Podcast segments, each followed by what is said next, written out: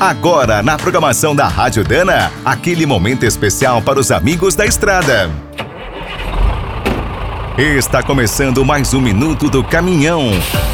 Fique por dentro das últimas notícias, histórias, dicas de manutenção e novas tecnologias.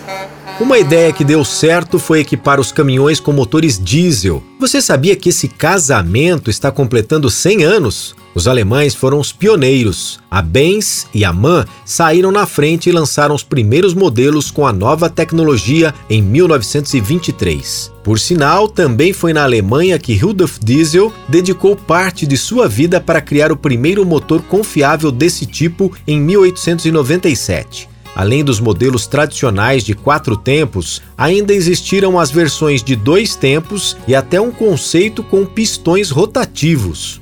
Aqui no Brasil, os caminhões a diesel se popularizaram a partir dos anos 50, graças ao Fenemé Alfa Romeo D9500 e ao Mercedes-Benz L312. A década de 80 marcou o início da sofisticação desses motores, com a invenção dos primeiros sistemas de injeção com módulos eletrônicos.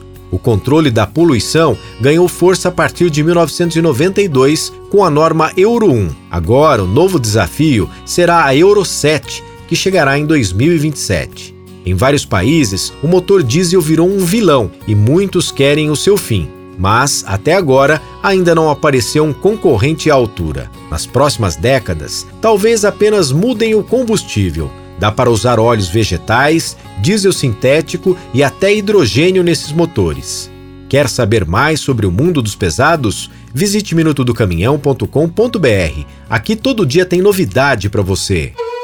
O Minuto do Caminhão é um oferecimento de Spicer, Álvaros e Victor Heinz. Na hora da manutenção, fique com a qualidade e segurança dessa trinca de ases em componentes para transmissão, suspensão, direção e motor. E quem é do trecho já sabe, para rodar bem informado, a Rádio Dana é sempre a melhor sintonia.